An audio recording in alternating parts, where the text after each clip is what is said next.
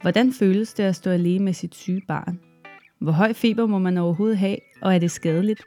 Hvordan bevarer man roen og overblikket, når tallet på termometeret har passeret 39? Hvem skal man søge hjælp hos, og hvor hurtigt skal det gå? Du lytter til Lægerformidler med projektet Trygge Forældre, en podcast af læger, der vil formidle viden, give konkrete redskaber og ikke mindst give anledning til eftertanke omkring børn og sygdom. Hvis du har et vuggestuebarn, er der stor risiko for at opleve en eller flere episoder med diarréopkast. Jeg personligt har haft det her meget tæt på med fem ture med diarré hos min søn, og han er kun knap to år. Jeg har endda været så uheldig, at jeg også selv er blevet smittet hver gang. Så det har stået på mange dage med sygemelding, blæskift i lange baner og mange ihærdighed på at øh, få væske i min søn. Men hvad skal der egentlig til for at komme igennem sådan en her omgang? Hvad skal jeg være opmærksom på? Hvad kan jeg selv gøre? Hvordan undgår jeg, at jeg bliver smittet? Er, er der hold i de myter, der er omkring diarré og kost? Alt dette og meget mere vil du få svar på i dette interview. Hej og velkommen til. I denne episode kommer du til at høre om diarré, opkast og ondt i maven.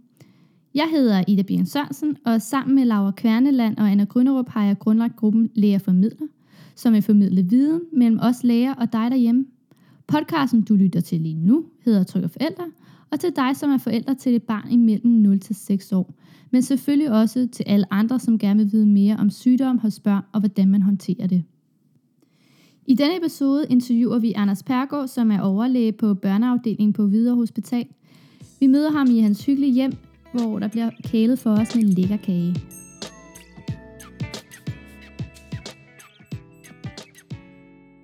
Hej Anders, og velkommen til. Hej Ida, tak for invitationen. det er dejligt, du har tid og lyst til at stille op til et interview omkring diarré, opkast og ondt i maven. Vil du starte med at fortælle lytterne lidt om dig selv og din baggrund? Uh, jamen, uh, jeg er børnelæge. Jeg arbejder på Hvidovre Hospital på børneafdelingen, hvor jeg er overlæge. Og øhm, vi ser rigtig mange børn hver dag, både med akut sygdom og med kronisk sygdom. Og det er utrolig mange forskellige sygdomme, hvor der er noget med maven. Vi starter med at øh, snakke lidt om diarré opkast, øh, som jo er et symptom, som næsten alle forældre kommer til at opleve en eller flere gange hos deres børn. Og ifølge lægehåndbogen er definitionen på diarré hyppigt tynde afføringer mindst tre vandtynde afføringer i døgnet efter spædbarnsalderen. De vandtynde afføringer og opkasten skyldes altså, at kroppen forsøger at komme af med noget. Hvis et barn har diarré, har det så også ofte opkast og feber. De hyppigste årsager til diarré og eller opkast er ofte virus og kaldes i daglig tale omgangssyge eller roskildesyge. Man smittes ofte via afføring af eventuelt opkast fra en person, der er smittet. Øhm, opkastningerne ophører typisk efter 1-2 dage, mens de ren ofte varer lidt længere. Og omgangssygen er for de fleste vedkommende en helt ufarlig tilstand, der går af sig selv i løbet af 3-7 dage. Anders, hvad spørger du forældrene om, eller hvad vil du vide for forældrene, når det er, de kommer ind med deres barn, som har øh, fået diarré og opkast i din konsultation? Jamen Ida, øh, det her emne er, er rigtig relevant at starte med, fordi øh, opkastning og diarré, det støder stort set alle småbarnsforældre på, og her i landet, der er der gennemsnitlig en gang øh, tynd mave øh, per vuggestuebarn per år, så det skal man kun forholde sig til. Og øh, det jeg gerne vil have at vide af forældrene, det er noget om, hvorvidt der er andre i familien, der har det her, hvorvidt øh, lille Peter eller Louise øh, går i vuggestue, og der måske er opslag om, om andre børn med tynd mave, om familien har været ude, i rejse, ude at rejse, øh, og så nogle detaljer om, hvor meget tynd mave der er, og om der er specielle faresignaler som blod i afføring og sådan noget. Mm. Og hvordan vil du så undersøge øh, de her børn med diarré og opkast? Jamen, der, der, der er tre ting at tænke på. Og de to første, øh, det gælder sådan set både for forældrene og, og for mig. Fordi det går på, at jeres barn øh, sådan almindelig småsyg, eller er I rigtig bekymrede? Det er den ene ting, og det andet, det er, hvordan er det med væskebalancen? Er der tegn på, at øh, der er mangel på væske, eller øh, måske ligefrem udtalt mangel på væske, så der skal øh, gøres noget, noget særligt, og kan det så klares hjemme eller på hospitalet?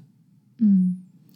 Og du nævner væskemangel, og det vil jo sige, at en person mister mere væske, end det indtager, og dermed udtørres kroppen. Det vil jeg gerne komme lidt mere ind på, fordi i netop øh, væskemangel, også kaldt dehydrering, er et af de største faretegn ved opkast og diarré. Og som du nævnte, Anders, så kan man øh, undersøge det her på forskellige måder. Men hvilke tegn på væskemangel øh, kan forældrene selv kigge efter? Det, det er sådan, at når, når, når børn kommer i væskeunderskud, øh, så øh, er der forskellige små symptomer, øh, som alle sammen kan danne en del af et puslespil. For det første tisser barnet mindre, er blæerne mere tørre med urin. Er det sådan, at øh, børnene bliver mørkere omkring øjnene? Det er et ret karakteristisk tegn, når, når, øh, når børn er i, øh, i væskeunderskud. Er det sådan, at øh, barnet er meget tørstigt? Er det sådan, at øh, hænder og fødder bliver kolde? Det er alle sammen tegn på, øh, på væskemangel, mm. eller kan i hvert fald være det. Mm. Og hos spædbørn kigger man så efter fontanellerne, om de er indtrukne. Ja, det, det, øh, Ida, det, det du, det, du øh, tænker på her, det er på de små børn, mm. der har det her bløde punkt øh, øh, oppe på toppen af, af kraniet. Alle forældre har, har, har mærket, at der er et lille blødt punkt der. Øh, det er ikke helt nemt at vurdere, men du har ret i, at hvis man er i væskemangel, så synker det, så synker, øh, det, det bløde punkt, det synker indad. Øh, det er nok mest lægen, vil jeg mene, øh, der kan vurdere det. Det tror jeg ikke, at man som almindelige forældre har mulighed for øh, at, øh, at kunne bruge. Mm, mm. Øhm, man kan dele væskemangel op i mild, moderat og svær. Men hvad indebærer det, og, og hvordan kan forældrene se forskel på, på det her? Ja, altså mild væskemangel, det får børnene jo meget nemt, når de kaster op. Og særligt, hvis der også begynder at komme diarré. Og øh, mild væskemangel øh, kan måske vise sig ved, at øh, børnene tisser mindre, men ellers er der ikke så meget mere at se på det. Det er ikke nogen særlig alvorlig situation, og den øh, kan man sagtens håndtere hjemme. Vi kommer nok ind på om, om lidt om, hvad, hvad det er, vi vil anbefale, man drikker, og hvordan man forholder sig til ernæring der. Mm. Så er der den mere øh, alvorlige form for, for, for væskemangel, det vi kalder middelsvær og svær væskemangel. Øh, der vil komme flere af de der symptomer, vi snakkede om før. Øjnene kan blive mørke og indfaldende, blæerne tørre, øh, der kommer ikke så mange tårer, når børnene græder. Hænderne og fødderne kan føles kolde. Mm. Er man i den situation, så skal det tages mere alvorligt, og så skal man øh, vurdere sig læge, og det betyder vel, at hvis man er i Region Hovedstaden, skal man snakke med 1813 eller sin praktiserende læge, og er man i en af de andre dele af landet, så skal man snakke med sin praktiserende læge i dagtiden eller lægevagtsystemet øh, i aften-nattetiden. Mm. Er der nogle børn, der specielt er i risiko for væskemangel? Det er nok de mindste, og de børn, der er født før tiden. De mm. børn, der er født før tiden, de er mere følsomme over for infektioner og også at komme i væskeunderskud.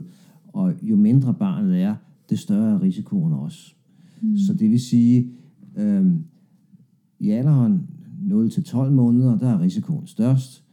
Øh, I alderen 1-2 år, der er risikoen mindre, men det er faktisk der, vi ser de fleste børn. For det er dem, der hyppigt får infektionerne. Og når de er over 2-3 år gamle, øh, så øh, kan man stadig komme i væskeunderskud, men, underskud, men risikoen er mindre. Mm. Nå, men man skal jo så sørge for at give de her børn rigeligt med væske. Men hvilke slags væske må man give dem? Øhm, der skal man tage stilling til, hvor, hvad er væske? Øh, og øh, på det stadium, der er man nødt til at tænke på, er ens barn bare mild dehydreret, mildt syg, fordi så handler det sådan set blot om, at barnet skal drikke rigeligt af hvad som helst, og det kan man selv vælge. Vand, mælk, saft, cola, det er ligegyldigt hvad. Øh, man tilbyder det, som barnet helst vil have. Mm. Og så er der de andre børn, dem der har det, vi kalder moderat til svær dehydrering og er mere syge, øh, der skal man derimod være mere kritisk med, hvad de får at drikke. Og, og i den situation, der anbefaler vi det, man kalder rehydreringsvæske, og det køber man på apoteket, og det er Revolyt eller Floridral langt, i langt de fleste situationer. Der er en, en øh, bestemt blanding af salt i forhold til sukker, som gør, at væske, der indtages med rehydreringspulverne, det optages særlig effektivt. Hvad så med de hjemmelavede væskeblandinger, man kan finde på nettet? Det er rigtigt, at man kan godt selv lave en blanding af vand og sukker og salt.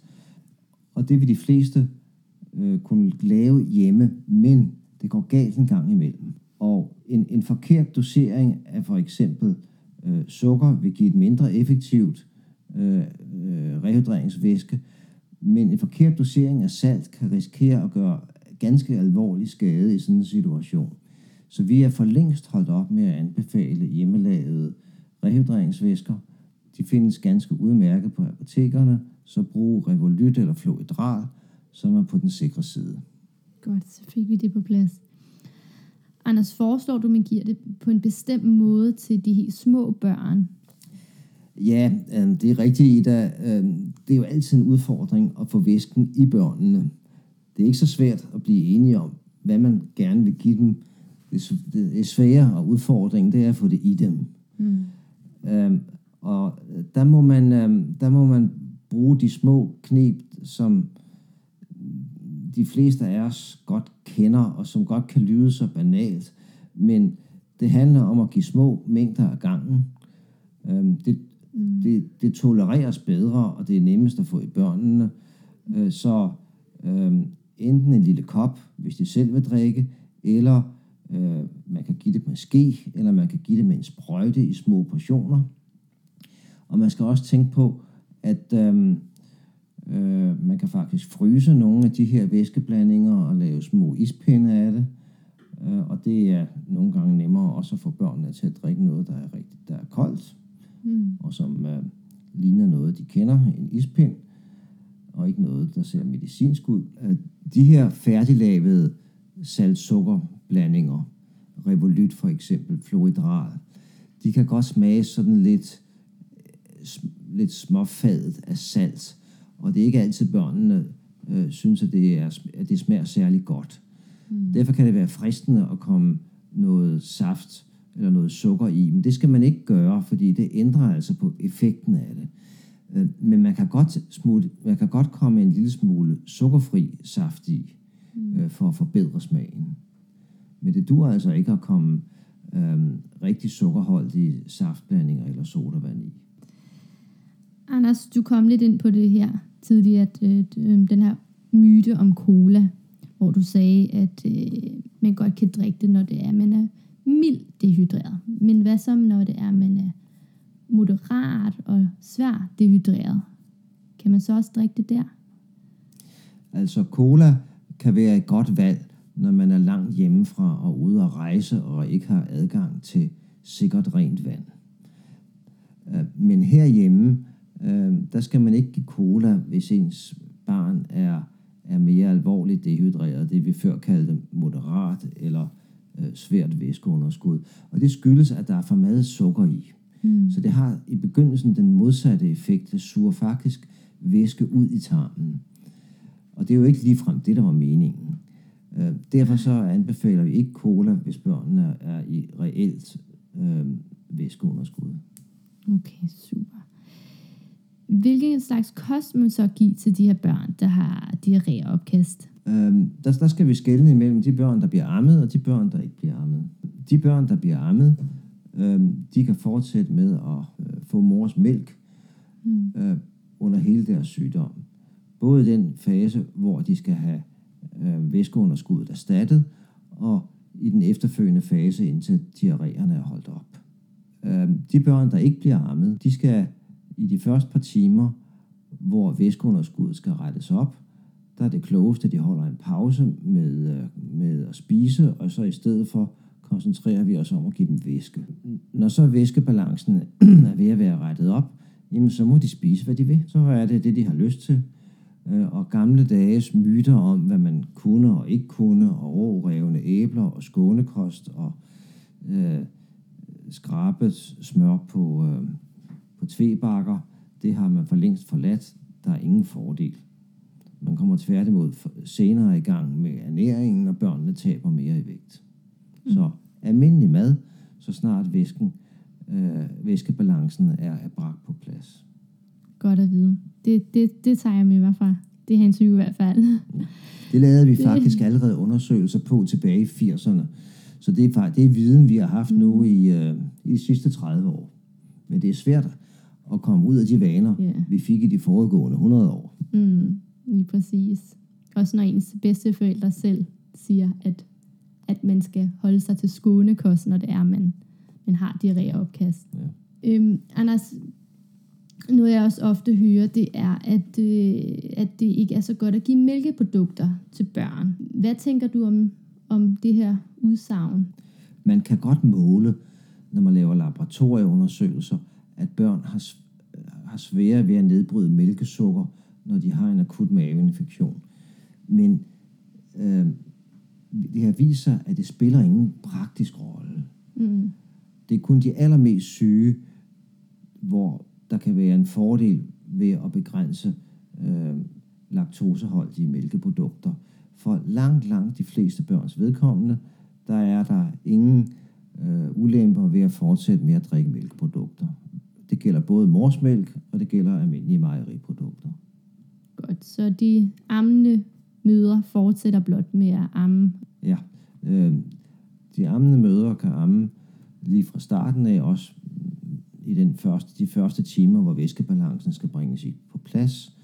De børn, der får modermælserstatning, holder lige en pause, mens de får deres øh, væskeerstatning mm. de første par timer, og når væskebalancen er på plads, så kan de igen få modermælserstatning og deres almindelige skemad, eller hvad de nu er i gang med. Mm. Kan man give noget medicin for at afhjælpe diarréen eller kvalmen hos de her børn?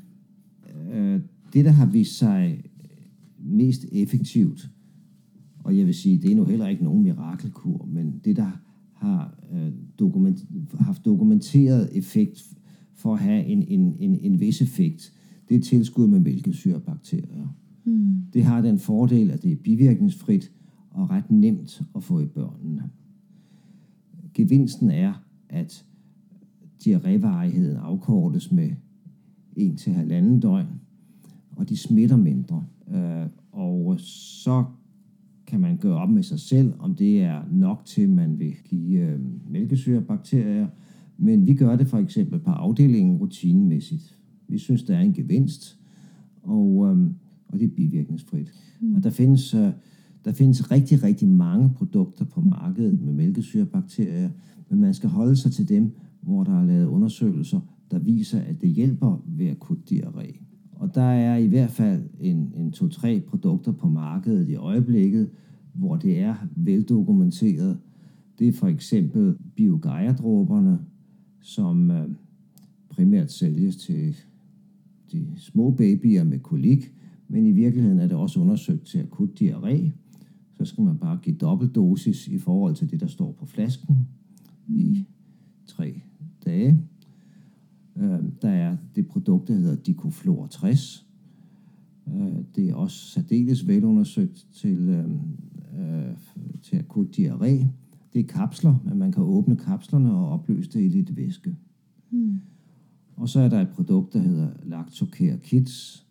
Det er tykke tabletter, så det duer altså kun til de børn, der er lidt større. Mm. Og du siger, at det er noget, de bare kan gå ned og købe på apoteket og ikke skal have nogen det er, det er i håndkøb. Det er håndkøb. Man kan ikke regne med, at alle apoteker har alle de her produkter, mm. men øh, øh, et af dem vil man altid kunne finde på et hvilken som helst apotek. Mm. Super. Nå, Anders, hvornår skal man så tage sit barn til lægen? For eksempel den praktiserende læge, når de har diarréopkast. Øh, hvis I føler jer bekymret og synes, at det her virker anderledes, end når, øh, børn, end når barnet øh, ellers øh, er forkølet eller øh, har småfeber, jamen så skal man se sig læge, hvis der altså er noget, der bekymrer jer rigtigt. Hvis mm. der er mange opkastninger, mm. eller hvis der er tegn på det, vi kaldte moderat eller svær væskeunderskud, som vi snakkede om lige før. Ja. Hvilke faretegn er der så øh, ved diarréopkast? Hvad, hvad skal forældrene være opmærksom på?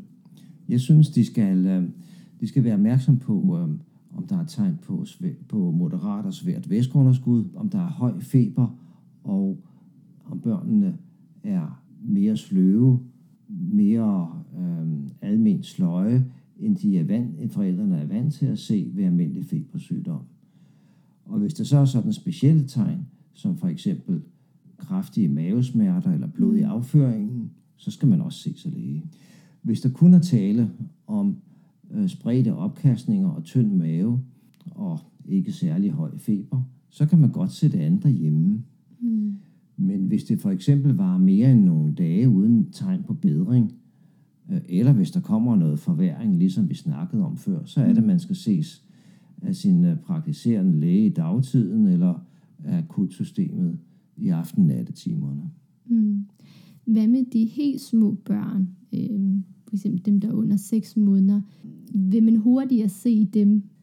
Er der ja. nogle specielle forholdsregler ja. med de ja. mindre børn?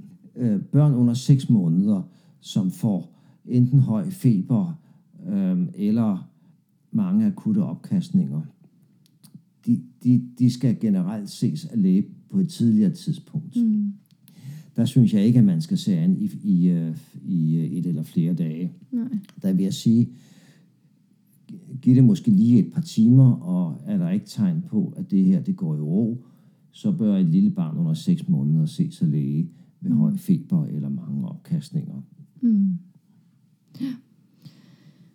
Som nævnt helt til start, øh, smitter, smittes man igennem afføring af eventuelt opkast, hvor man får det øh, på hænderne, og så spreder det sig videre rundt.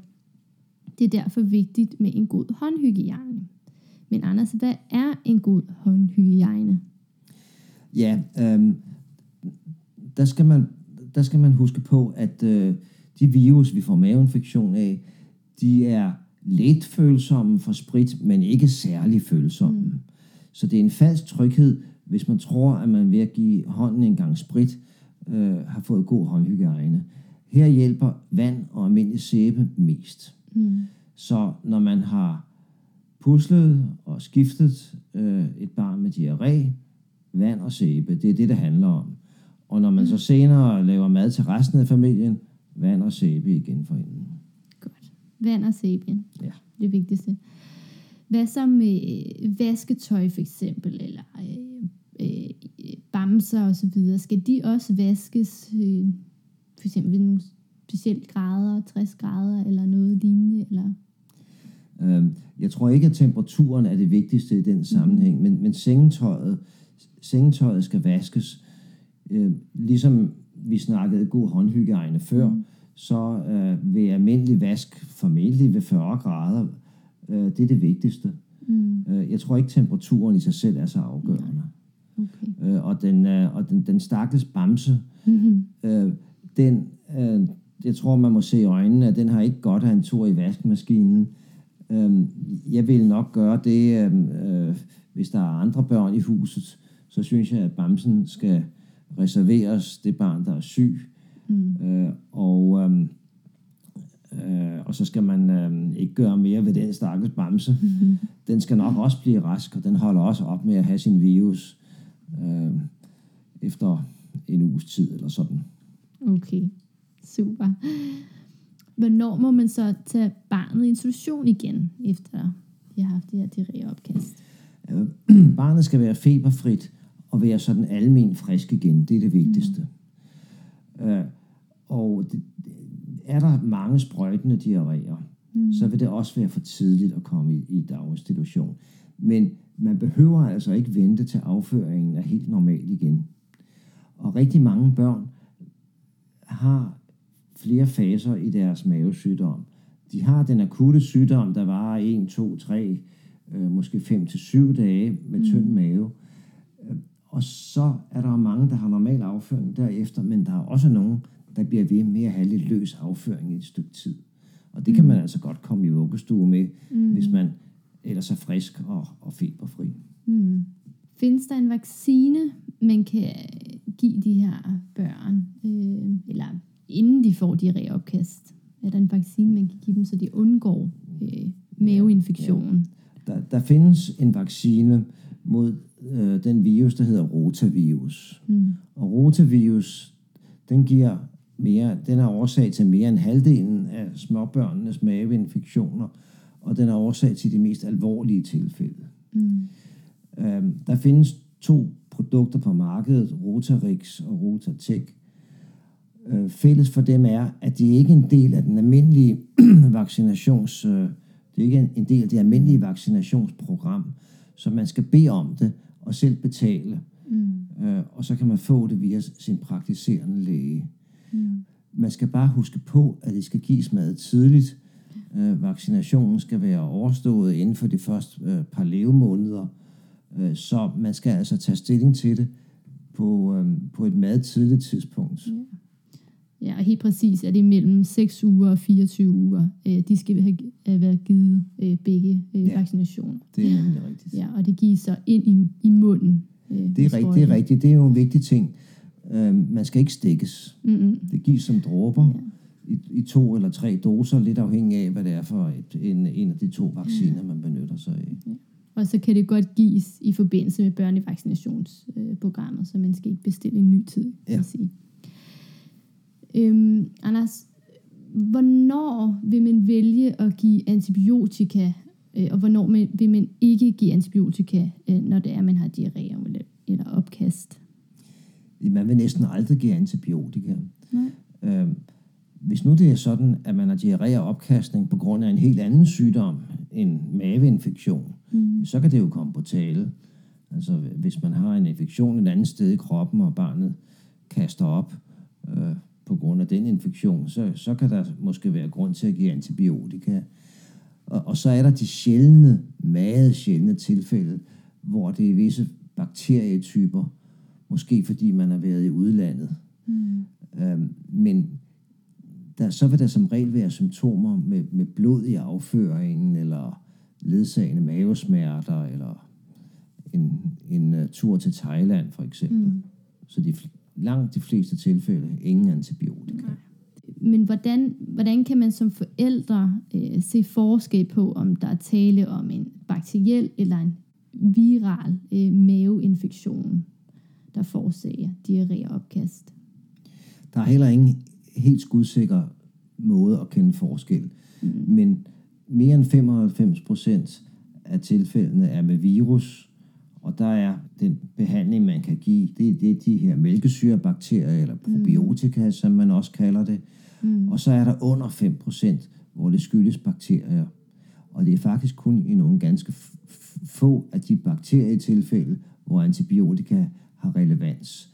Og der er det udlandsrejse, mavesmerter, øh, blod i afføringen, man skal gå efter, og så skal man have tjekket, i de situationer skal man have tjekket en afføringsprøve for bakterier, øh, for eksempel via, via sin egen læge. Hvorimod i alle de andre tilfælde, der behøver man normalt ikke bruge kræfter på at undersøge afføringsprøver. Mm. Nå, Anders, lad os gå videre til ondt i maven. Hvilke former for ondt i maven ser du mest af i din hverdag? Øh, ondt i maven er også et rigtig hyppigt symptom. Der er to grupper. Mm. Der er de børn, der kommer ind med akut ondt i maven, og så er det de børn, der har langvarig, mere kronisk ondt i maven. Mm. Og det, det er helt forskellige aldersgrupper som regel, og det er også helt forskellige øh, årsager, der er her. Mm. Men lad, lad os nu snakke om, om, om de akutte mavesmerter. Det er jo næsten hver eneste dag, at der kommer børn med akutte mavesmerter ind i, i vores børneafdeling. Mm. Øh, og øh, der er utrolig mange årsager. Mm. De fleste, de er heldigvis banale. Enten øh, har øh, lille Peter fået formadet øh, lavkage til en børnefødselsdag, øh, eller der er bare et eller andet, der har sat sig på tværs, som man aldrig rigtig bliver klog på, men som forsvinder af sig selv. Eller også så er der måske nogle af de mere, mere alvorlige situationer, som øh, akut blindtarmsbetændelse, mm. og mange andre mere sjældne øh, akutte øh, tilstande med øh, ondt i maven. Og hvad kan forældrene så selv kigge efter, eller være opmærksom på, når det er, deres barn har ondt i maven? Jamen, jeg synes, man skal se på, er det ondt i maven som eneste symptom? Øh, og hvis barnet ikke virker voldsomt syg af det, jamen, øh, så kan man jo roligt sætte an derhjemme. Fordi alle vores børn vil have ondt i maven indimellem. Mm. Og der er også det ved det, at jo yngre børnene er, des mere kalder de alle symptomer fra maven for ondt. Mm. Så det vil sige, en hver form for ubehag, kvalme for eksempel, det vil også blive opfattet som ondt i maven mm. øh, af, af børn før skolealderen. Mm. Øh, så virker det ikke så dramatisk, så ser det lidt an. Er det sådan, at, øh, øh, at det gør øh, rigtig alvorligt ondt i maven, er det sådan, at der er ledsagende opkastninger, eventuelt øh, høj feber, jamen så er der grund til at få en, en øh, vurdering hos lægen. Og da det er et akut symptom, så vil det som regel også være et akut lægebesøg. Mm. Nu kom du lidt ind på nogle faretegn. Er der andre faretegn ved ondt i maven? Hvis, øh, hvis smerterne for eksempel trækker ned øh, mm. i højre nederste del af maven, så er det jo det typiske område for akut blindtarmsbetændelse. Hvis det er sådan, at øh, øh, smerterne begynder at komme i ture, og der kommer opkastninger samtidig med smerteforværingerne, mm. så kan det være tegn på en eller anden form for tarmstop. Øh, er det sådan, at der er blod i afføringen, så er det også et faresignal. Så øh, det, det er i hvert fald nogle situationer, hvor man øh, har brug for at få lægetilsyn. I den akutte situation, hvor det er en dum idé at vente til næste dag. Må man behandle de her mavesmerter med panodil eller andet smertestillende? Det synes jeg godt, man må. Det, det er et gammelt dogme, at man ikke må give øh, smertestillende medicin til patienter med ondt i maven, fordi mm. så kan det være sværere for lægen at vurdere det. Men sådan er det ikke i virkeligheden.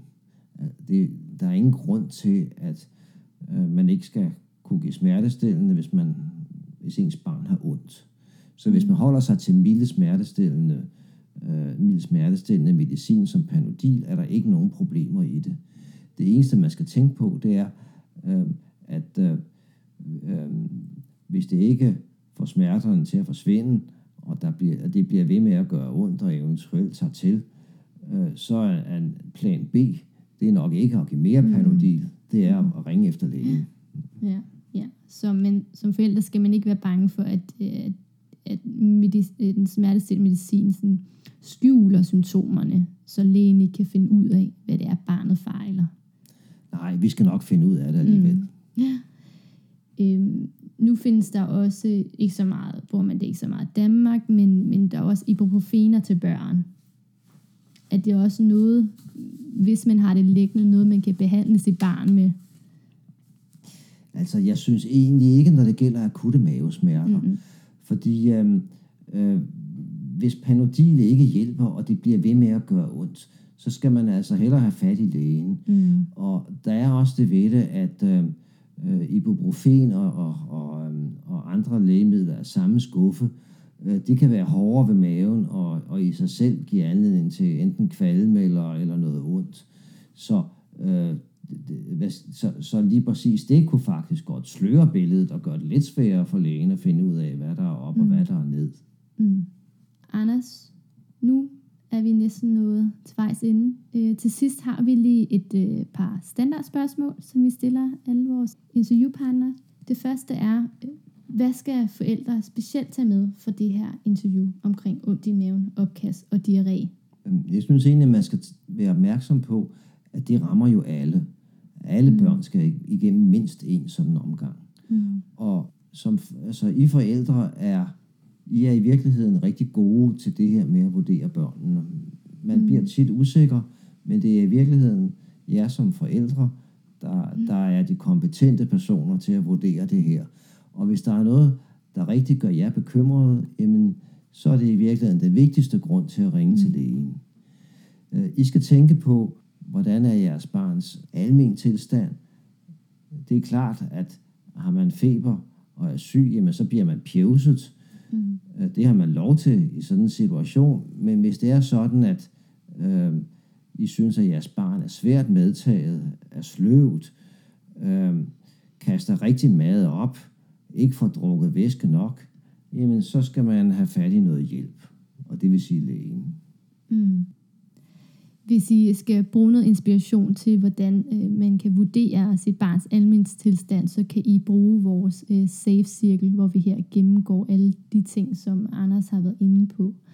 Nå, til næste spørgsmål, Anders. Har du nogle gode kilder, øh, når det er, man gerne vil informere sig øh, lidt nærmere omkring ondt i maven, diarré og opkast? Øh, der, der, findes, øh, der findes flere steder på nettet, øh, og der, der findes rigtig mange steder på nettet faktisk. Men man er også nødt til at være lidt kritisk. Øh, og jeg, jeg tror, jeg vil nøjes med at anbefale de mere traditionelle sites som sundhed.dk, sygebørn.dk, netdoktor.dk mm. eller måske sundhedsplejersken.dk. Der er rigtig mange gode gennemgange og, og, og gode, gode tips. Mm. Øh, så vil man have lidt ekstra oplysninger, så er det, hvad jeg vil anbefale. Mm. Hvad oplever du forældre er mest bekymret for, når det handler om sygdom hos deres børn? Det er vel øh, det er meningitis, det er lungebetændelse, det er væskeunderskud. Mm. Det er det er A, B og C, mm. og så kommer alle de andre bekymringer lidt længere ned på skalaen. Mm. Oplever du en tendens til, at forældre er blevet mere bekymrede over tid? Øh, det, øh, det, det, det kan man godt have indtryk af, men jeg er ikke sikker på, at det er reelt. Der, der er, tiderne ændrer sig jo, og det gør også, at man, man får nok mindre support fra sine egne forældre og bedsteforældre, end man fik tidligere. Det betyder, at man kommer til at stå med problemerne øh, selv, og mm. det gør selvfølgelig, at man har brug for at få råd og vejledning øh, på en anden måde, end man har fået tidligere, og det fører måske også til nogle flere lægehenvendelser. Mm. Øh, så, så er der også det, at øh, de fleste familier får ikke så mange børn nu, som de gjorde tidligere. Mm. Så man akkumulerer, man opsparer ikke så meget mm. erfaring selv. Mm. Når man har haft et par børn, og så får et par stykker til, så har man ret godt tjek på, hvor skoen trykker. Mm. Øh, men den erfaring er der ikke så mange forældre, der får mere. Mm. Og så er der øhm, en, en generel trend i øjeblikket i, at man vil gerne ses af specialisterne. Mm. Så øh, der er nok også flere, der opsøger læge, hvor de ellers ville have gået til sundhedsplejerske, og opsøger børneafdelingen, hvor de ellers kunne have klaret sig med praktiserende læge. Og jeg tror også, at det var gået lige så godt, hvis man havde øh, gået til sundhedsplejersken eller praktiserende mm. læge i mange af de situationer, hvor man ellers henvender sig på en børneafdeling. Mm. Hvad kan forældrene så gøre for at bevare overblikket eller blive mere trygge i omgang med øh, sygdom hos deres børn? Har du nogle forslag? Man skal først og fremmest tænke på, at som forældre, der har man rigtig meget kompetence. Man er god til at vurdere sit barn. Mm. I, I kender jo jeres børn fra dagligdagen. Så tro på, tro på jer selv. Øh, hvis I føler jer bekymret over situationen, så søg hjælp mm. hos lægen for eksempel. Hvis I synes, ja, men det her, det er ikke så slemt, eller vi har set det før, jamen så kan I mere trygt øh, se, se mm. lidt an og, og øh, øh, give det her chancen derhjemme. Mm. Det bliver man alligevel nødt til, hvis man har små børn, der er ustandslige og syge. Mm. Så stol på jer selv. Mm. Ha, ha, ha selvtillid, når I vurderer jeres børn. Det er, Øhm, det er ikke bare et tomt råd, det ved vi, at det har den, den erfaring og den kompetence, det har man som småbarnsforældre. Mm, bestemt. Hvad tror du, at vi læger kan gøre bedre, hvad angår kommunikation med patienterne? Øhm, jamen, jeg tror, at øh, det, øhm, det, der sker nu med øhm, den her podcast, er en af de, øh, er en af sådan gode, de gode initiativer til at øh, give råd til øh, familierne på en ny måde, og en, en, en måde, som er, er, er mere op i tiden end traditionelle opslagsbøger, hvor man derhjemme havde en tyk, kedelig mursten af en bog om barns sygdomme stående, som man alligevel aldrig fik læst i. Øh, og øhm, så øhm, skal vi som læger huske på, at øhm, de problemer, som småbørnsforældre har, det er først og fremmest med, med de mange almindelige sygdomme, mm. som kan virke banale, men som har en udfordring hver eneste gang. Og øh, øh, vi skal snakke om de almindelige sygdomme først og fremmest. Mm. Og øh, overfor forældrene glemme de mere sjældne sygdomme. Øh, vi skal være gode til at øh, undervise øh, forældrene i, hvornår de selv øh, er gode nok til at tage sig af deres barn, og det er i langt de fleste tilfælde. Det synes jeg er vores vigtigste opgave. Og så er det lægens opgave en gang imellem at finde de alvorlige, øh, de alvorlige situationer. Men dem er der heldigvis ikke så mange af. Mm-hmm. Så nåede vi igennem, Anders. Tusind, ja. tusind tak, fordi du har lyst til at stille op til det interview. Jamen, det var sjovt, og det var relevant. Og, øhm, øhm, og jeg synes, det var rigtig øh, givende at være med. Tak for det. Dejligt at høre.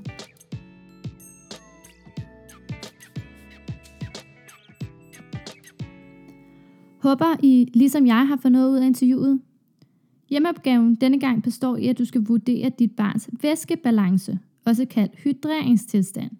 Først når dit barn er rask, og sidenhen når det er syg, så du har et referencepunkt.